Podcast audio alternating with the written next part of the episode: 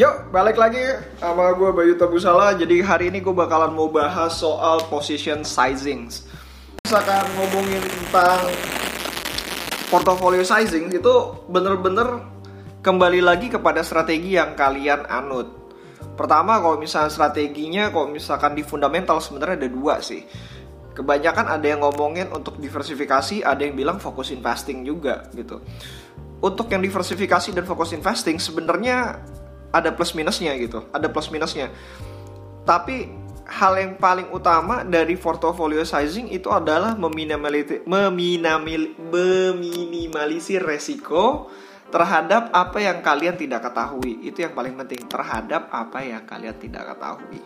Jadi untuk beberapa orang portofolio jumlahnya 10 sampai 15 mungkin bisa ideal untuk mereka, tapi untuk gue pribadi, gue lebih suka pegang 4 sampai 6 saham. Kenapa 4 sampai 6 saham atau misalkan satu atau duanya saja eh, satu atau dua saham aja? Karena gue mengerti apa yang gue lakukan. Itu yang pertama. Kedua, gue mengerti tentang resiko saham yang gue pegang dan gue sudah menghitung secara cermat resiko apa yang akan dimiliki dan berapa yang akan terimbas kepada portofolio gue. Itu yang sebenarnya uh, gue lakukan Ya kenapa gue lebih suka dengan fokus investing. Tapi fokus investing ini tidak untuk semuanya karena nggak semua orang pengen di down dengan seluruh saham yang ada, uh, seluruh saham yang ada, pengen baca semua laporan keuangan. Cara cepatnya untuk meminimalisir risiko adalah dengan cara portofolio memiliki portofolio yang lebih lebar, lebih wide. Misalkan dengan memiliki 8 sampai 15 portofolio uh, 15 saham dalam satu portofolio itu juga nggak salah sih tapi sepanjang sepengetahuan gue dan sepanjang pengalaman gue kebanyakan bahwa uh, kebanyakan kita ngelihat bahwa untuk portofolio gue jauh lebih performs dibanding secara agregat ya orang-orang yang portofolionya 8 sampai 15 tapi bukan berarti mereka tidak perform juga. In good day mereka pasti bisa lebih perform dibanding gua. Karena problematikanya punya gue adalah ketika pasar sahamnya anjlok ya sudah gue cuma terpaku dengan empat saham yang kemungkinan besar juga ikutan anjlok juga. Dan itu mungkin bisa anjlok lebih parah dibanding pasar modal itu sendiri. Jadi kalau misalnya pasar modalnya turun 2% gue mungkin turunnya hampir 5, 6, 7% dan itu menurut gue masih relatif lebih aman.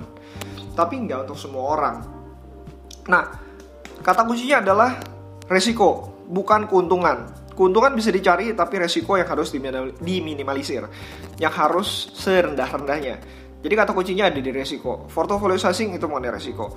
Temen gue uh, di satu seminar dia sempat uh, mengatakan bahwa sebenarnya jumlah yang cocok untuk dalam satu portofolio bisa dihitung, bukan dihitung sih, bisa dirasakan ketika kalian bisa tidur malam.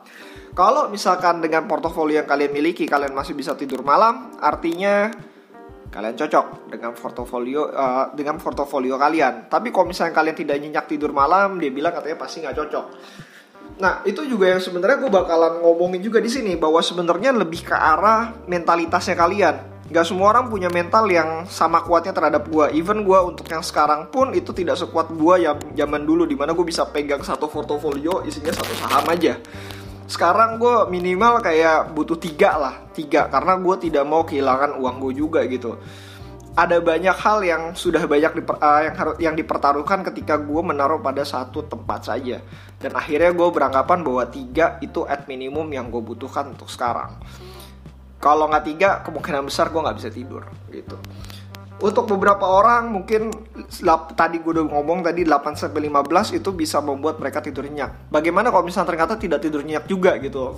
Bisa ditambahkan lagi sampai 25 saham. Kalau misalkan lebih dari itu sebenarnya secara teori, secara teori uh, lebih dari 20 saham itu tuh sebenarnya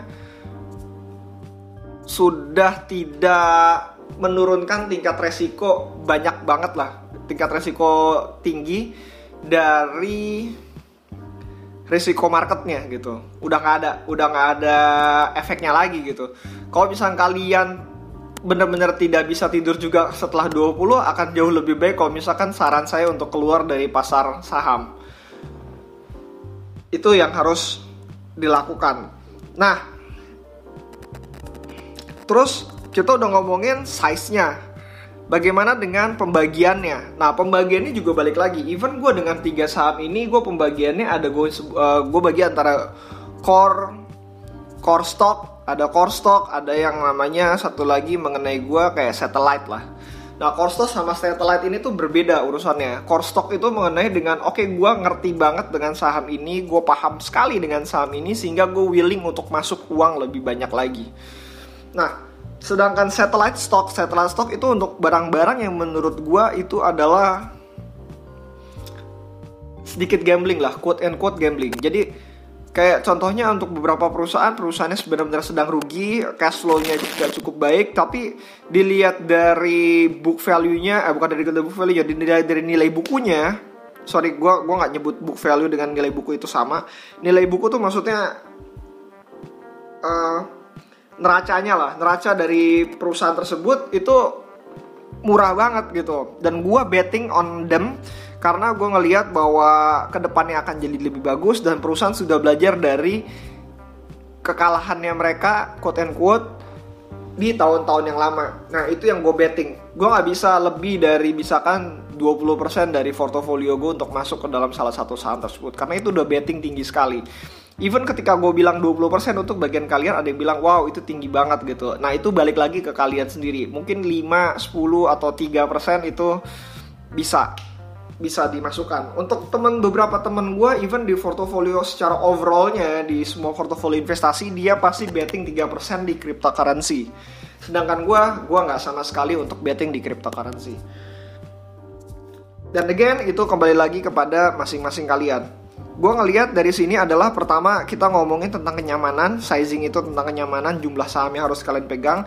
Kedua adalah ngomongin tentang per masing-masing saham itu gue menurut gue itu adalah dari tingkat resiko dari jenis saham-saham tersebut. Biasakan untuk mengkategorikan saham-saham yang kalian miliki itu menjadi beberapa bagian. Mungkin kalau misalkan kalian pernah ngob denger gue ngomongin tentang Peter Lynch, Peter Lynch membagi saham itu dari 6, sedangkan gue sendiri nggak uh, sebegitu ekstrimnya juga cuman gue uh, gue seneng dengan Peter Lynch dengan enam saham tersebut. Uh, bagi yang nggak tahu itu ada growth stock terus ada stalwart ada gue lupa. Growth stock gue gue bilang nggak ada tiga. Jadi growth stock itu ada tiga yang stalwart itu sendiri terus ada slow grower slow grower ada hyper growth itu ada tiga. Jadi hyper growth stalwart sama slow growth terus ada turnaround stock ada aset play. Terus yang terakhir itu gue lupa coba dikalian kalian cari lagi tentang Peter Lynch pembagian 6, 6 saham tersebut 6 golongan saham tersebut. Nah bagilah dengan kayak gitu sehingga kalian bisa tahu profil risiko dari masing-masing saham tersebut. Untuk orang-orang yang uh, untuk untuk gue gue nyebutnya kayak fast grower atau hyper growth itu tuh bener-bener yang harus gue cari dan gue harus masuk lebih banyak. Sedangkan ngomongin tentang yang turnaround company terus udah gitu aset play terus cyclical ya yang yang terakhir itu adalah cyclical. Uh, itu menurut gue itu adalah saham-saham yang jenisnya resikonya tinggi tapi kalau misalkan kalian bisa betting benar dalam kondisi ini bener-bener kayak bak bakalan tinggi sekali lah uh, gainnya. Tapi untuk gue masuk secara keseluruhan kepada tiga saham ini benar-benar 100% menurut gue gue enggak gitu. Untuk sekarang gue enggak dan mungkin nggak akan bisa lagi untuk beberapa tahun ke depan.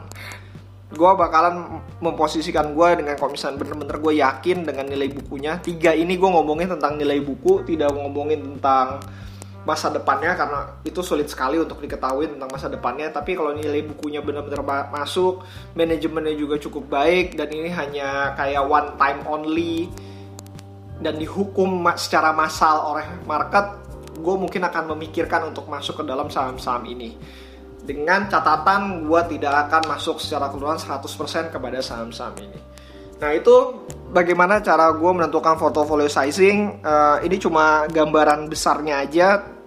Ini masing-masing akan kembali lagi pada kalian tergantung dengan cara kalian bermain di pasar saham ini dan bagaimana kenya tingkat kenyamanan kalian terhadap pasar saham ini.